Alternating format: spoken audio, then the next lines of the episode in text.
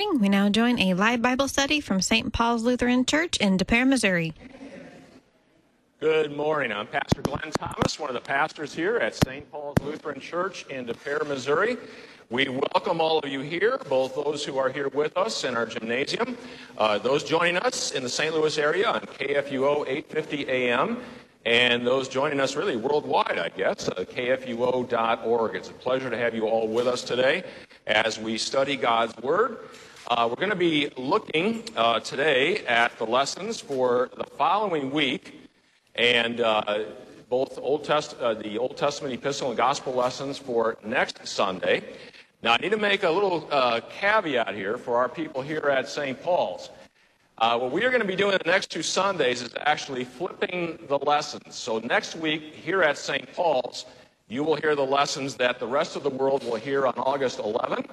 And on August 11, you will hear the lessons that we are studying today that the rest of the world will have on August 4.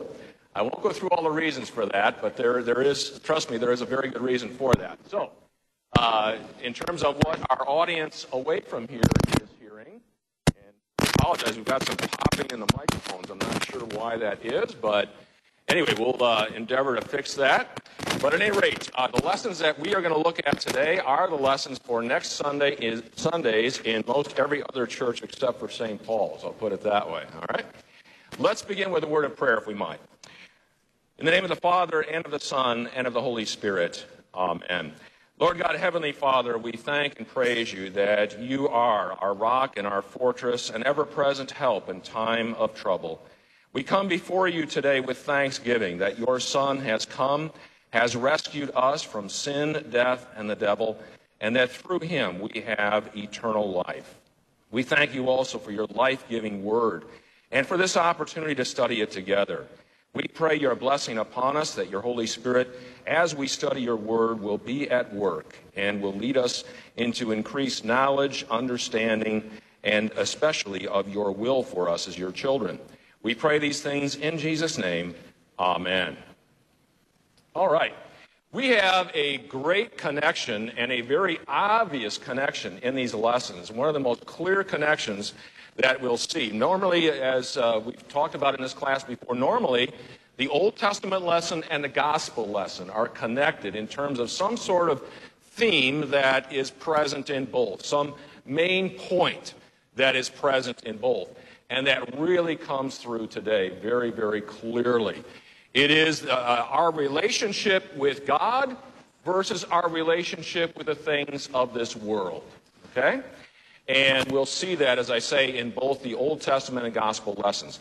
The Old Testament lesson is really a bit choppy in terms of a few verses here, a few verses there, from the book of Ecclesiastes. Now, that's not a book that we get into very often uh, in terms of the readings, in fact, very rarely in terms of the readings, and probably less yet even in the study of the readings. Uh, so, maybe just a little bit of context here before we dive into the reading. The author of Ecclesiastes, of course, is Solomon, King Solomon, the son of David. And uh, you, recall that Solomon uh, was the one whom God used actually to construct the temple in Jerusalem. Remember, David wanted to build the temple in Jerusalem, and God said, Nope, it's not going to be you. Uh, David gathered uh, a tremendous offering for that chapel, but it wasn't David who actually built uh, the, uh, the uh, temple. And also, maybe to note about uh, Solomon, remember that he is the son of David and Bathsheba. Yes. Uh, the, actually, the second child born to David and Bathsheba. You remember the first one died. that was the one that David had in that probably the low point of his life, I think we could say, his uh, adulterous relationship with Bathsheba, which led him to plot even further and kill, uh, have killed Bathsheba's husband, Uriah, a soldier. Um, but notice how God's plan continues. And Solomon is born uh, to David and Bathsheba. Uh, Solomon, uh, I guess it's fair to say, under both David and Solomon, that uh, this was uh, what's called the golden era uh, for God's people in terms of wealth and power and prestige. Uh, it was really at its zenith. And one thing about Solomon that stands out, well, he had, I was going to say one quality. He had many qualities, some of them more admirable than others. But remember, what's the one thing that stands out about Solomon? He was known for his wisdom. And just to review, in 1 Kings 3, remember, God comes to Solomon. I'm going to pick up in verse 7 for those of you that have a Bible here with us. Uh, 1 Kings 3, starting at verse 7. Uh, and Solomon, uh, basically, God comes to uh, Solomon and said, Ask what I shall give you. Now, what a question, huh? Ask what I shall give you. What would our response be if God came to you and said, Whatever, essentially, whatever you want, I'll give it to you. Just ask, right?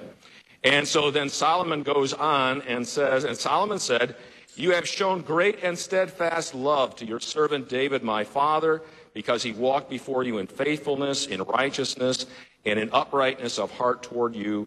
And you have kept for him this great and steadfast love, and have given him a son to sit on his throne this day, namely Solomon. Verse 7 And now, O Lord my God, you have made your servant king in place of David my father, although I am but a little child. I do not know how to go out or come in. And your servant is in the midst of your people, whom you have chosen, a great people too many to be numbered or counted for multitude. Give your servant, therefore, an understanding mind to govern your people, that I may discern between good and evil. For who is able to govern your people, this your great people? It pleased the Lord that Solomon had asked this, and God said to him, Because you have asked this, and have not asked for yourself long life or riches or the life of your enemies, but have asked for yourself understanding to discern what is right. Behold, I, I now do according to your word. Behold, I give you a wise and discerning mind, that none like you has been before, and none like you shall arise after you.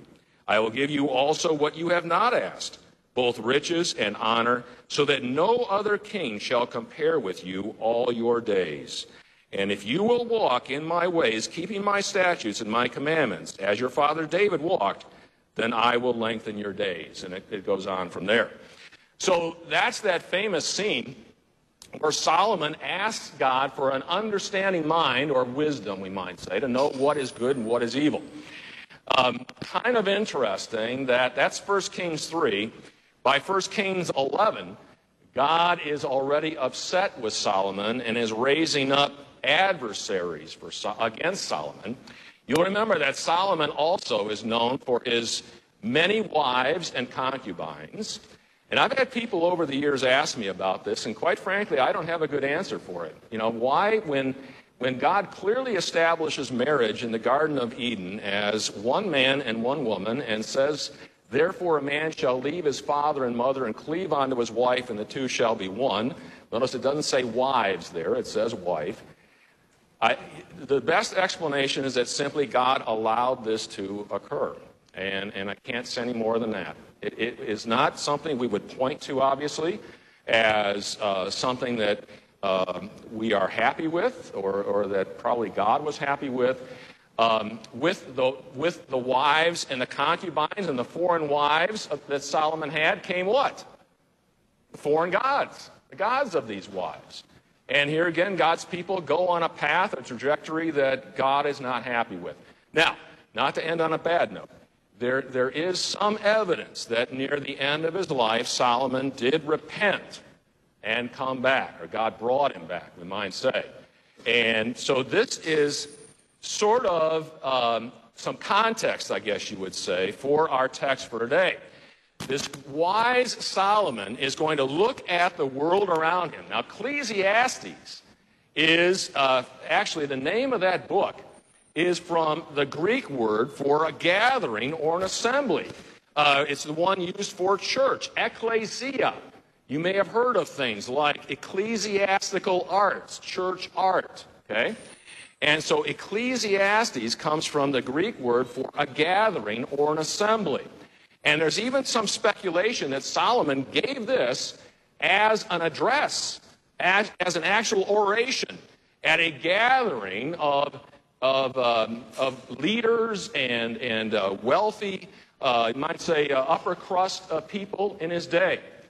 And he is giving here a, a conclusion about wisdom and the pursuits of this world versus the pursuits of God. And, and earthly things versus heavenly things.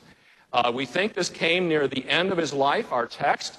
Uh, he had been around and seen a lot and done a lot by this time. And uh, there's, a, there's a note of, um, I, get, I don't want to say cynicism, but there's, a, especially about the things of the world. There's a note of cynicism, which we'll pick up here. And there's also a heavy dose of reality that, that we're going to see here in his words, okay? So kind of keep all that in mind now. This uh, very powerful leader who has been there and, and done many, many things, is in retrospect now looking back and comparing the things of this world to the things of, we might say, the kingdom of God. And uh, it comes away with, with quite a comparison, okay? Um, in essence, gonna, the conclusion is going to be that the things of this life and really life in this world is fleeting and the things of God are what give meaning to life and are the things that actually endure. Okay? So that's probably more than enough setup. Let's take a look now. For those of you that are here in the gym, there are sheets on the side over here that have these lessons printed out. Otherwise, you can look in your Bible. We're in Ecclesiastes chapter 1. We're going to look just at verse 2 to begin with of chapter 1. Vanity of vanities, says the preacher, Vanity of vanities, all is vanity. And that is kind of the theme of the book. Uh, it's, it's not an uplifting theme, is it? Uh, and again, he's, he's speaking of the things of this world. Now, when we say the word vanity, what, what might be some synonyms for the word vanity? You think of what a, a, any synonyms for the word vanity might be? I'm, I'm sorry, I didn't hear.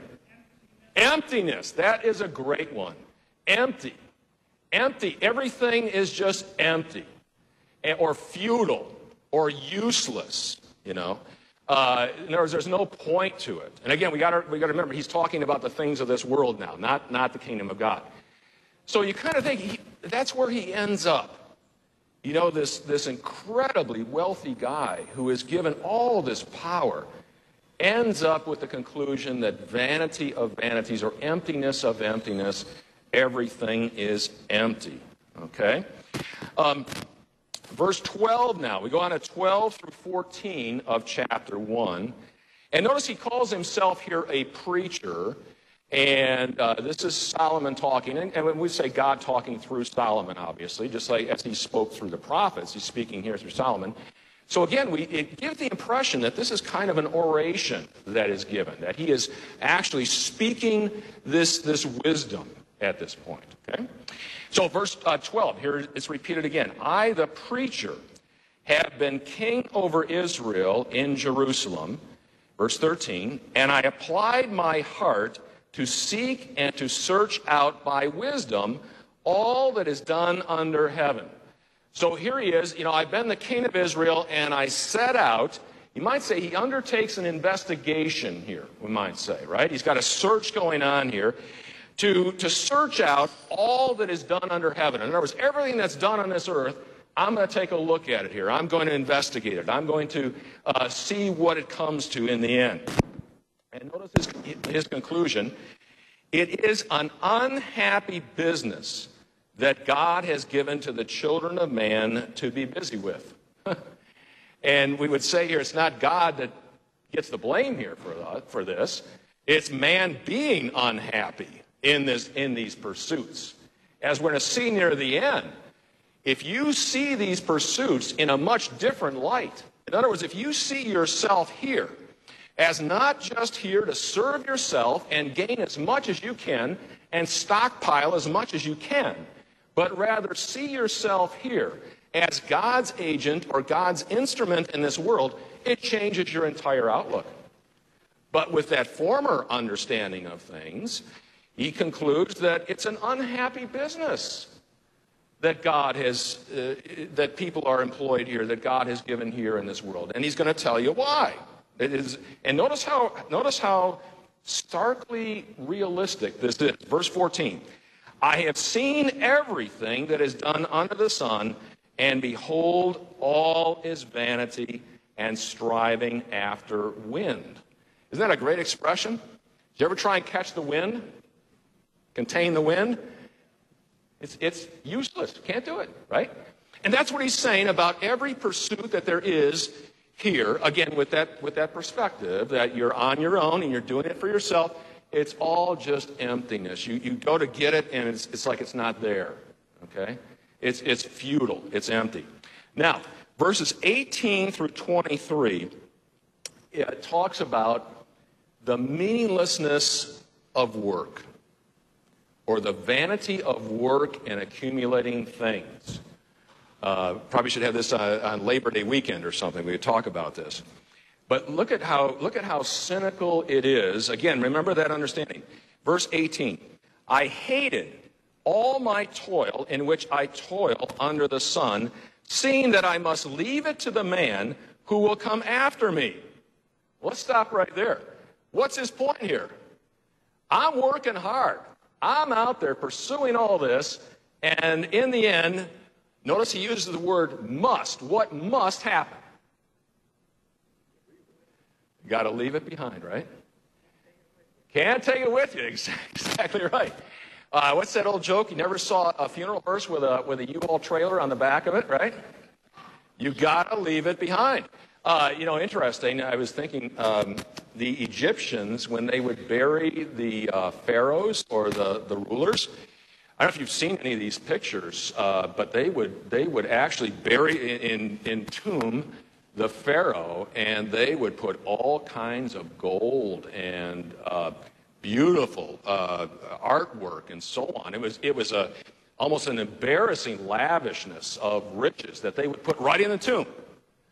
But again, can't take it with you. There it is, right? And so, and, and that, and notice that that's a must. You know, you, you, you got no choice here. It doesn't go with you. So see, he starts off by saying this is what's futile. You labor and work for all of this, and in the end, you leave it behind. It's somebody else's. Okay? Going on, now we're going to, it's even worse, verse 19. And who knows whether he will be wise or a fool? So you leave all this stuff you've toiled for behind, and what's, what's the potential here? The person who ends up with it might be foolish. And of course, the inference is what might he do with all the stuff you've worked all your life to accumulate? Squander it, you know, waste it. Uh, like the prodigal son, right, who goes off and squanders his inheritance, right? And uh, so who knows, right? And, um, you know, I don't know about you. I was thinking, I couldn't help but think of this that, uh, be careful what I say here. Uh, that the things that, I'll just put it this way the things that we, I'll just put in my generation, value, and we are, you know, these are our accumulations. The next generation, that stuff might be in the dumpster, right? When they come to clean the house out, right? I mean, we've all been there, right? The stuff that one generation thinks, oh, this is so valuable. This is a collector's item. There are collections of these things. They're kids? What? We don't want that stuff. They throw it away. So again, see the, the futility of all of this is what he's pointing out, okay? Then uh, midway in verse uh, 19. Yet he, not me, but that guy that we're going to give all this to, he will be master of all for which I toiled and used my wisdom or my smarts under the sun. This also is vanity, or this again also is, is uh, emptiness. Okay? He's going to be the master over everything that I toiled for. Um, verse uh, 21. Oh, I'm sorry, uh, verse 20. I'm sorry, verse 20. So I turned about and gave my heart up to despair over all the toil of my labors under the sun. So, you know, in thinking about this, he starts to despair. You know, so what's the use? What's the point? Uh, now, verse 21. Because sometimes a person who has toiled with wisdom and knowledge and skill must, again, no choice, must leave everything to be enjoyed by someone who did not toil for it. So you know, he didn't lift a finger to earn any of this stuff. He's going to get the enjoyment out of all of this, right? Not me. He will. So again, uh, what's the point? Uh, this also is vanity and a great evil. Verse 22 What has a man from all the toil and striving of heart with which he toils beneath the sun? For all his days are full of sorrow, his work is a vexation. Even in the night, his heart does not rest. This also is vanity. I was sure glad the reading didn't stop here. but boy, you know, it's, it's, you see this dose of reality here? This is starkly uh, uh, realistic that if you're just pursuing these earthly things, the, the part that even, you know, the, near the end of verse 23, where in the night, when you're supposed to be at sleep and at peace and, and having, you might say, some respite from all the work and vexation of the day, even at night, as it says there, his heart does not rest, right? And how many people aren't there? Uh, who knows? I guess the Lord only knows. How many people aren't there in this world today, tonight, that are going to lie awake worried about something at their workplace or their company, if they own a company, uh, you know, something in their employment. They're not going to be even able to sleep tonight because tomorrow is Monday and they have to face something. And again, he's saying, you know, even, even that rest that God has built into his creation for us, for his people, they're not even, the, the man is not even able to rest at night, but stays awake on his bed, you know, worrying about these things and being anxious about these things, okay? So, that's where that section ends up. Now, at, uh, in uh, chapter, uh, in verse 24 and following, I'm sorry, we get the other side of the coin now. And just think if people had this understanding of their vocation, and what they do Monday through Friday, or even more if you work more than Monday through Friday, what a different perspective that would put on what we do every day. Verse 24 There is nothing better for a person than he should eat and drink and find enjoyment in his toil. This also I saw is from the hand of God. For apart from him, who can eat or who can have enjoyment. And, you know, he's saying here, uh, if you contrast what we've seen before, the vexation, the worry, the, uh, the emptiness that you feel with your work, now, in the, through the perspective now of being a child of God and enjoying your work. Nothing is better, he says. There's nothing better for a person then he should eat and drink and find enjoyment in his toil or in his work.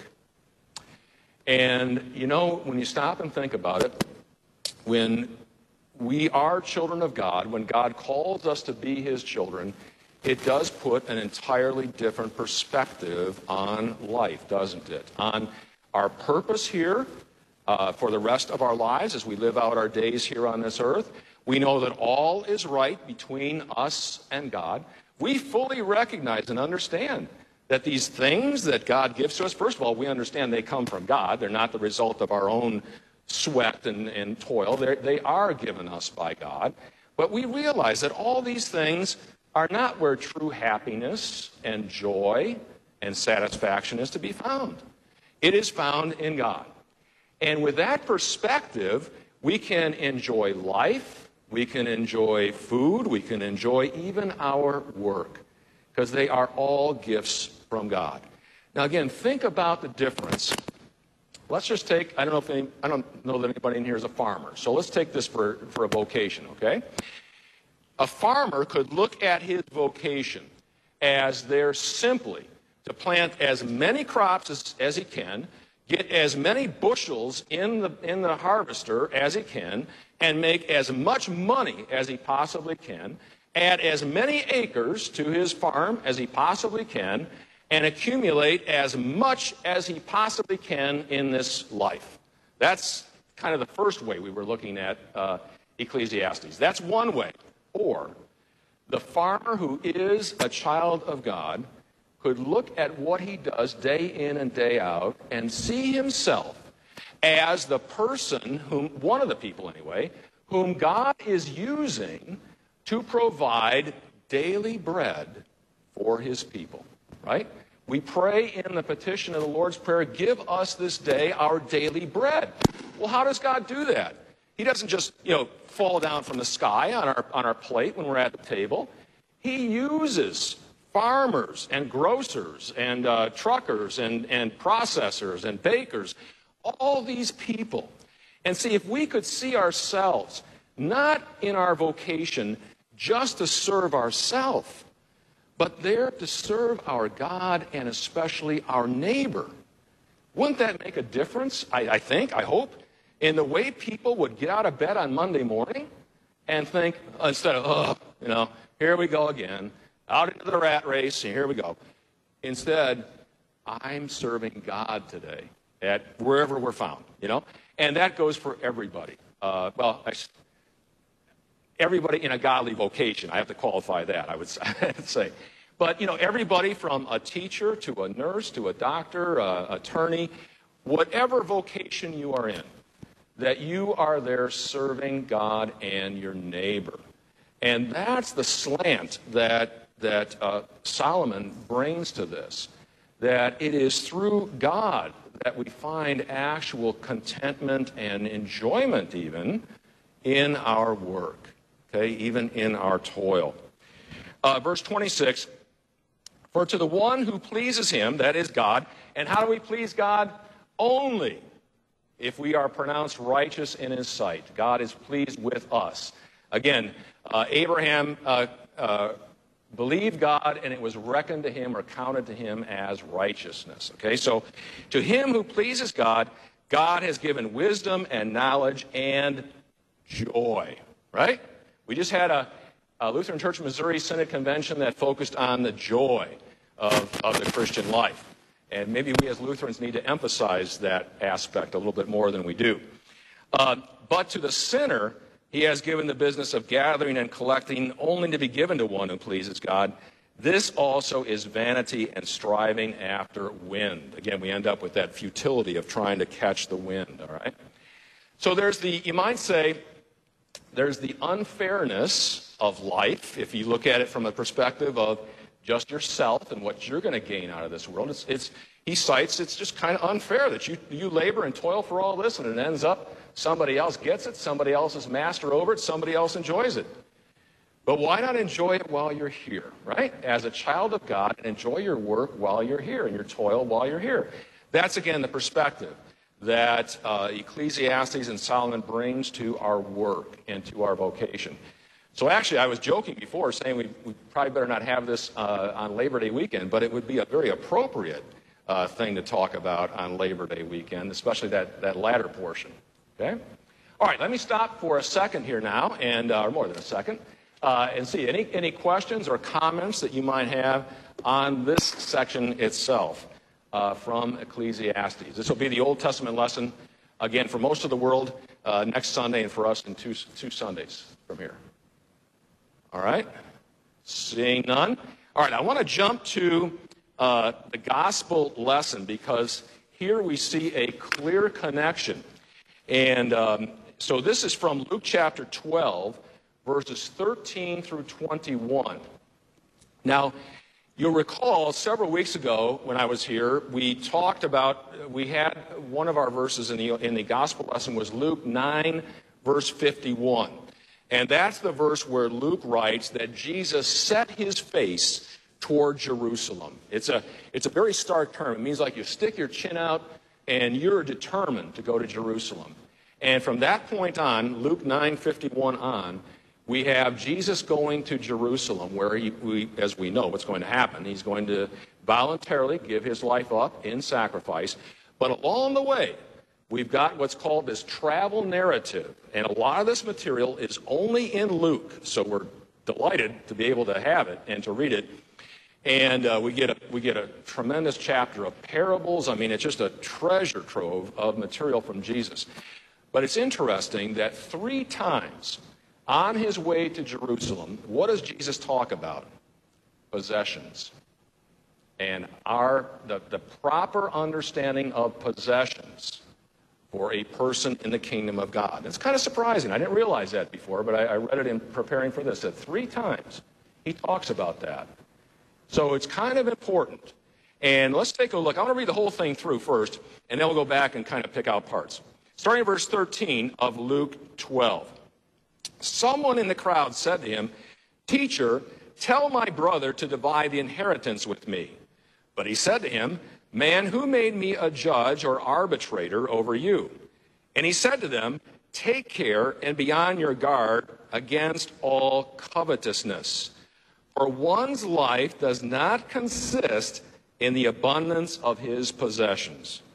And he told them a parable, saying, The land of a rich man produced plentifully. And he thought to himself, What shall I do? For I have nowhere to store my crops. And he said, I will do this I will tear down my barns and build larger ones.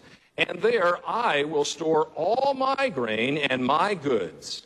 And I will say to my soul, Soul, you have ample goods laid up for many years. Relax, eat, drink, and be merry. But God said to him, Fool, this night your soul is required of you. And the things you have prepared, whose will they be? So is the one who lays up treasure for himself and is not rich toward God. You see the real connection here before we even dive into this? I mean, there's a great connection between Ecclesiastes and this. Now, let's go back and take this apart a little bit. Someone in the crowd. So it's not important who it is, but someone in the crowd. Now, crowd is kind of a, uh, an understatement. Uh, we read in, uh, in Luke 12, verse 1, there were great crowds. And we think there were possibly even thousands of people at this point following Jesus. And remember, he's heading on to Jerusalem at this point. So someone in the crowd says to him, Teacher, tell my brother to divide the inheritance with me. And we might say, well, that's kind of odd. Why in the world is this guy asking Jesus to settle an inheritance issue in his family? Well, just know this the rabbis at that time were routinely asked uh, to give an interpretation from the Old Testament, from the Torah, in terms of dividing an inheritance or some kind of financial thing, if the Old Testament spoke on that. And there are a number of places in the Old Testament where it talks about uh, dividing inheritances, and there are some rules and regulations about that. Uh, for example, uh, you may know this one that the, uh, the elder brother got what share?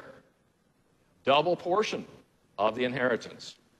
And uh, so there were, all, there were all these kinds of rules and regulations. So this guy, out of the crowd, just says, you know, tell my brother to divide the inheritance. In other words, uh, we want to do this according to Hoyle here. Uh, you know, tell him to do it. And so Jesus responds, he's not going to get into this, right? He's just not going to get into this squabble. He has something much larger to teach here than just that, okay? There, he, this guy is all focused on his inheritance. Jesus is going to open his vision a little further than just this little inheritance that, or maybe it wasn't little, but anyway, this inheritance that he's going to get. Okay? So, um, verse 15. And he said to them, so Jesus says to these crowds at that time, he takes this as an opportunity to teach them take care and be on guard against all covetousness, for one's life does not con- in the abundance of his possessions. This is one statement here that's a general statement that Jesus makes. He's going to make another general statement at the end of this section, uh, sort of a, you might say, a main teaching about possessions. And in between, there's going to be this parable. But here's one statement and another statement at the very end of this section. Let's take a look at that. Take care, or, or you might say, be on guard and uh, against all covetousness. Now, what is covetousness? And it can also be translated as greed. Okay? It, I always tell a confirmation class the coveting something is the passionate desire to have something. Okay? Now, is it wrong for me to have a passionate desire uh, to, ha- to, to win a gold medal in the Olympics? Is that wrong? No, of course not. I can have a passionate desire to, to win that. Is it, is it wrong for me to have a passionate desire uh, to have a house like my neighbor's house? Like my neighbor's house? No. Uh, now, is it wrong for me to have a passionate desire to have my neighbor's house? Yes. Okay. See, uh, coveting is wanting to have what God has given to someone else. And a house might be one example, but we all uh, know what. Well, look, I, I, mentioned a reference before David and Bathsheba, right? Uh, look at what it led to. And so it is, you're saying to God uh, in this that I think you were wrong when you gave it to them. It should be mine. And you're making yourself supreme over what God has already done, right? You want to correct God's mistake. It really should be yours. And you can tell yourself that. And so there's coveting is wanting to have what God has given to someone else, is the way I like to put it. There is also greed, which is maybe not even wanting to have what already belongs to your neighbor, but again, this attitude of wanting to accumulate everything I possibly can, and it's the passionate desire for things and to serve whom? Yeah. And so he says in this first general statement here be on guard against all of that. Why? One's life does not consist in the abundance of his possessions. Now, I don't know about you, but there are, uh, I am afraid, a lot of people who gauge their life by how much they have in terms of possessions. Just think of this, uh, think of this phrase. There's a phrase we have. I think he's worth about $5 million. I think he's worth about $2 million. Jesus says no. A man's life does not consist in the accumulation of his possessions. It's again, it's looking at one's life through God's eyes, through the kingdom of God, versus our own human ways of thinking. Okay? And that's the first thing he's trying to get them to see. This guy who wants Jesus to decide his inheritance, and you're thinking to yourself, he probably is the one that's going to get the bigger chunk, and he just wants Jesus to bless it. And Jesus refuses to get into it and opens up a much broader teaching here, okay? And so he goes on now. Now, here's, here's the parable that comes between these general statements. Um, uh, the land of a rich man. By the way, a parable, simply a story that Jesus composes. He's not reporting an actual event here. He is composing a story using earthly details to teach us something about life in the kingdom of God. Okay, so he tells this parable. Notice there, is the guy already rich? Yes. He says there, the land of a rich man. The guy's already rich. Uh, produced plentifully. So the guy's already rich. His land is just going, you know, he, he can't, can't hardly bring it in fast enough. There's so much there in terms of crops. Here's his problem. He thought to himself, the guy thinks to himself, What shall I do? For I have nowhere to store my crops. Okay? Notice how many times, I won't point out every time, but notice how many times it says I and my and mine through this section. Okay? So here's his problem. What's he going to do? He's got no place to store it. Now, if you're, what, what might he do uh, if he were a child of God? What thought might go through his head with respect to what he might do with all this extra stuff that he really doesn't need because he's already rich. He's being blessed so much that he, he can't even think where he's going to store it. What might go through his mind? Could I help? Could I help someone else? Could I help the poor? Right? God even commanded in, his old, in the Old Testament that his people shouldn't even uh, harvest their crops right up to the end of their field, but leave it there for the poor and the needy. That thought doesn't even cross his mind. It's all self focused because, again, he's thinking of himself and his value only through the accumulation of more possessions. Okay? So, it's kind of interesting. We get, we get, the, uh, we get the thought process of the guy here. He says, and he said, verse 18, I will do this. I will tear down my barns and build larger ones, and there I will store all my grain and my goods. So we hear his solution here. He's got his solution. Uh, notice it's all me, mine. And I will say to my soul, Soul, you have ample goods laid up for many years. Relax, eat, drink, and be merry. So, again, where is his source of security and peace and comfort? In his goods. Yep. It, it, interesting, in contrast to Ecclesiastes, he's not staying awake at night, is he, uh, worrying about these things, because he's got an abundance of them. So he's able to sleep uh, quite well because he's secure. The only problem is his security is in the wrong thing, right? And so finally, but God said to him, Fool. Now, a fool, uh, let me, I always try to make this distinction. There's a difference between being a fool and, be, and, and being ignorant, okay? Ignorant means you just don't know something to be the case. If it, um, if I didn't look at the weather report for this morning and I came and I, I, I, went out the door in my winter parka, right? I would be ignorant because I just didn't know how warm it was or how hot it was. But if I got up and I looked at the weather and I still went out with my parka on, I would be a fool because I knew what was right in front of me and I did something that was foolish, okay? So here's again the thing that he calls him a fool because it is right in front of him and he does not see it. He does not act in a way that is pleasing in the sight of God. And this night, it says, your soul, God says, your soul is required of you. In other words, it's demanded back from me, uh, from you to me tonight. And there's a rhetorical question here. And the things you have prepared, whose will they be? You can hear the echo of Ecclesiastes, right? He's worked for all these things. Whose will they be? All that grain you got stored up in the barns, in the, in the silos and that, whose will it be? You, so again, you, there's a clear connection with Ecclesiastes. And uh, so it is with the one who lays up treasure for himself and is not rich toward God. So being rich toward God uh, I guess we might translate as being concerned with the things of God and not being focused on the things of this world, which again are fleeting and empty. You can't take it with you, somebody else gets it.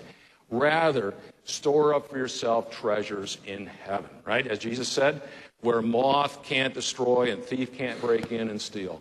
Or I, I think of another, uh, remember when Jesus said, What will it gain a man or what will it profit a man if he gains the whole world and forfeits his soul or loses his soul. Same kind of thing here, okay? So this is, this is some pretty straightforward talk from Jesus here about the things of this world and the things of God. And where is our focus? And where is our uh, priority? Where is our value? Okay? And so, again, this is a pretty clear connection between the Old Testament and the Gospel. All right, let me stop here for a second. Uh, any comments or questions on this, on this gospel section? All right, let's close uh, then with the epistle. And uh, the epistle doesn't necessarily talk, I mean, you can make some connections, but it's not explicitly designed uh, to make connections with uh, either of the Old Testament or gospel lesson. We've been in a series now that's going through the epistle of Colossians. So you've probably noticed the last, uh, I think, at least two weeks, uh, and, and today in church as well. Uh, epistle readings from Colossians, and next Sunday will be again. Especially during the summer, we, uh, the lectionary allows us to have continuous readings through some of the epistles. Uh, Galatians is done this way, Romans is done this way, and some of the other years as well. All right, now let's go on. Uh, Colossians chapter 3, and we might say that this section talks about baptism as the basis for our life as Christians. Okay? And remember, the Colossian church, primarily Gentile Christians, Uh, they had not grown up with the Old Testament and the prophets. So a lot of this stuff that Paul is saying to them is brand new to them. Uh, they haven't been steeped in this. They're not predominantly Jewish, they're predominantly Gentile. So uh, let's just start with uh, verse 1 of chapter 3. If then you have been raised with Christ, seek the things that are above where Christ is, seated at the right hand of God. I guess there is really kind of a good connection here. Let me start with this. It says there, if then you have been raised with Christ, and the inference is you have been raised with Christ. In other words, he's not questioning it. He's saying, if this is the case, if then this ought to be true. So let me ask you this. When were we, and when were the Colossian Christians ever raised with Christ? In baptism. Those of you that have not been to church yet, read, uh, or just listen, read along uh, as the epistle lesson for today is read. Chapter 2, verse 12 talks about us in our baptism having been buried with Christ and raised again with him. We already have been raised to new life in and through our baptism. We are already living that new life. You almost hear echoes here of Romans 6, where Paul again makes the statement in the first five verses of Romans 6 that in baptism we were buried with Christ and we have been raised again to new life.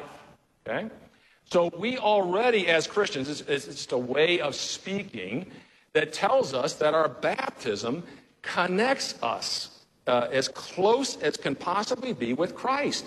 Through baptism, his death is our death, his resurrection is our resurrection. And we have already been raised to a wonderful new life as forgiven and washed clean children of God. Okay? That's already been done for us. So, it, Paul is saying, uh, in effect, here is since you've already been this, now live the, the baptized life. Okay? So seek the things that are above. Kind of echoes what we've been saying from the other two lessons, I guess, isn't it?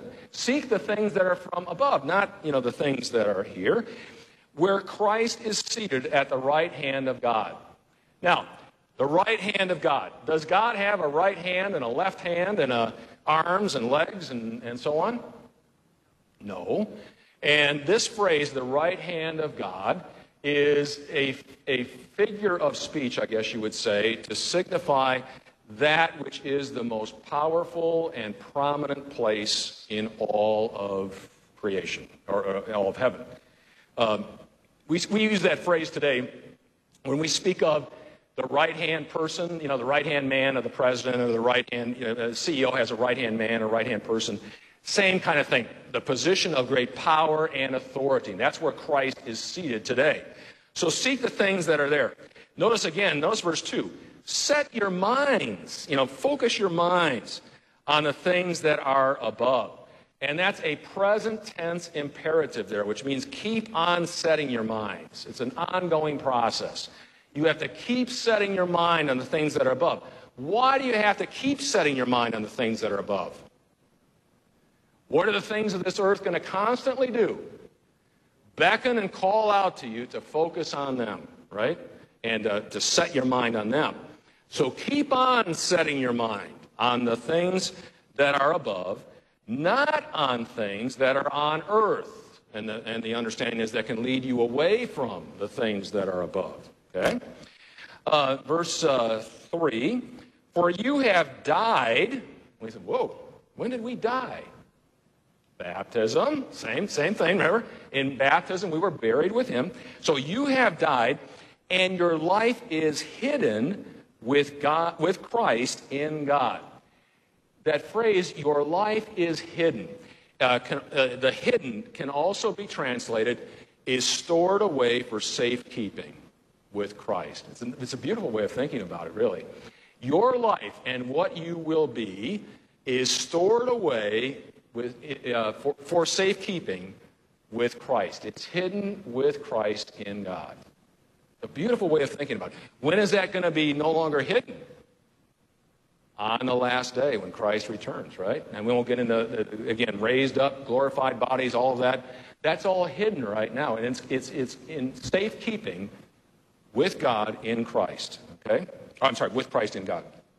Verse 4 when Christ, who is our life, appears, this is what we're talking about, then you also will appear with him in glory. You know, we don't, we don't look like too much glory right now, but on that day, we will appear with him in glory, in glor- glorious bodies that are no longer impacted with all the, all the effects of sin in this world. Okay? So on that day, it, it's hidden now. It's stored away with, with, in Christ with God in safekeeping, kind of sealed off, and it's known to Him. But on that day, when He appears, you also will appear in glory. Okay? Now, verse 5. Now we sort of, again, live as baptized children, but it's going to be from a negative perspective. Put to death, therefore, what is earthly in you. What, do you get from that language? Put to death what is earthly in you. In other words, uh, you have thought or have a desire, what do you do with it? Kill it, yeah. it's, good. a good one. Yeah, uh, hit the stop, you know. Uh, and, and here comes a uh, laundry list here of things. Sexual immorality. If I say the Greek word for this word, and Paul uses it throughout the New Testament, you will know it is the word porneia. And we get the word pornography from it. Porneia is, it's translated sexual Im, Im, um, immorality. Um, I'm going to try to say this. It is any, uh, any sexual relation outside of marriage. That's literally how Paul uses it. Everybody understand what I'm saying? That means premarital, that means extramarital, porneia, sexual immorality. Okay? So don't, you know, he says, put to death that. Impurity is just kind of uncleanness. It's not necessarily sexual in nature, but just uncleanness in general. Passion, now again, it's not wrong to have a passion for something, but it's understood here a passion for evil or a passion for sin. Evil desire. And, and again, not, not just sexual, but evil desire. Wishing evil on someone else could fit this category as well. Um, and covetousness, there it is again, which is idolatry. Now, let me ask you, how does covetousness, how can covetousness and uh, the passionate desire to have what belongs to somebody else, how can that lead to idolatry?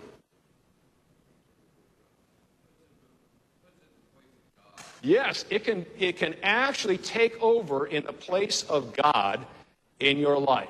You make it a God. It's not a God, but you turn it into a God in your life, don't you? And, and so he says here, which is idolatry. Okay? Verse 6 On account of these, the wrath of God is coming.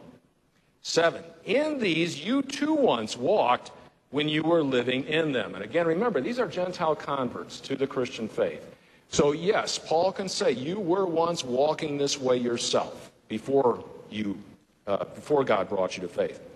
Um, uh, let's see, where did I? Oh, uh, verse uh, seven. Uh, I'm sorry, verse eight. But now, you know, now that you're now you're a Christian, but now you must put them all away: anger, wrath, and those are kind of synonyms, really. Malice, so so ill will toward someone else. Slander, which would be, of course, speech that is harmful to our neighbor and his uh, reputation, and obscene talk, which would just cover all kinds of shameful uh, speech uh, coming from our mouth. Uh, verse 9 Do not lie to one another, seeing that you have put off the old self with its practices and have put on the new self. You almost get the idea here. It's kind of like a you, you kind of take off one garment and put on another garment. And, and a, a, more correct way of saying that is God takes off our old garment, right, in baptism, and gives us a new garment, which is the righteousness of Christ, right, that we are clothed in now. So all Paul is doing here is saying, uh, act like and behave like what you are. You know, uh, you're a baptized child of God. Act like it. Okay. Um, then going on, uh, this new self that's put on now is being renewed in knowledge or made new in knowledge after the image of its creator or after God the creator. Then verse 11 is a great one to end up on. Uh, here, in other words, in this Christian faith, there is neither Greek nor Jew. Now, boy, that is quite a statement, right? The, the, the Jews and the, we say Jew and Gentile here. And boy, the, the animosity that existed, especially on the part of Jews toward Gentiles, Paul is saying in Christ, there's no more of that. You know, there, there's no more division there. And then between the circumcised and the uncircumcised, and again, the Jews would, would, would have argued against that, that you've got to follow the Old Testament law and be circumcised if you're going to be a child of God. Males, obviously. Okay? And now, he gets rid of the Jew Gentile thing. Then he goes and says, barbarians and Scythians. And so he's even saying class wise, there's no difference.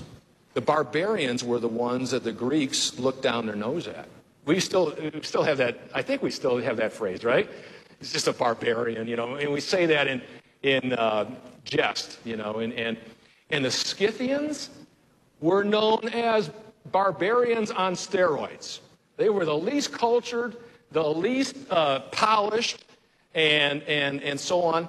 And Paul is saying that there's, there's not even any class distinctions anymore in Christ. So, Jew, Gentile, class distinctions are all done away with. Look at the next one slave or free. Again, those class distinctions are completely abolished when it comes to Christ. He ends up here, but Christ is all and in all.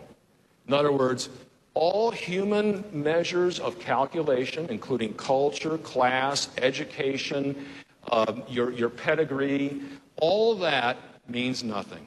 It's just you're in Christ. And Christ is the great, great leveler, you might say, of all things. Okay? And so we as humans, I think, struggle with that at times. We like to keep our, our own uh, uh, qualifications and calculations, don't we, about people and size people up. And, and Paul says, not in the church. That, that you check that at the door. Okay? So that's a great positive way to end up. Christ is all and in all. All right? And conveniently, we're at the end of our time. I see on the clock on the wall. So let's close in with the benediction. May the grace of our Lord Jesus Christ and the love of God and the fellowship of the Holy Spirit be and abide with you all. Amen. Thank you.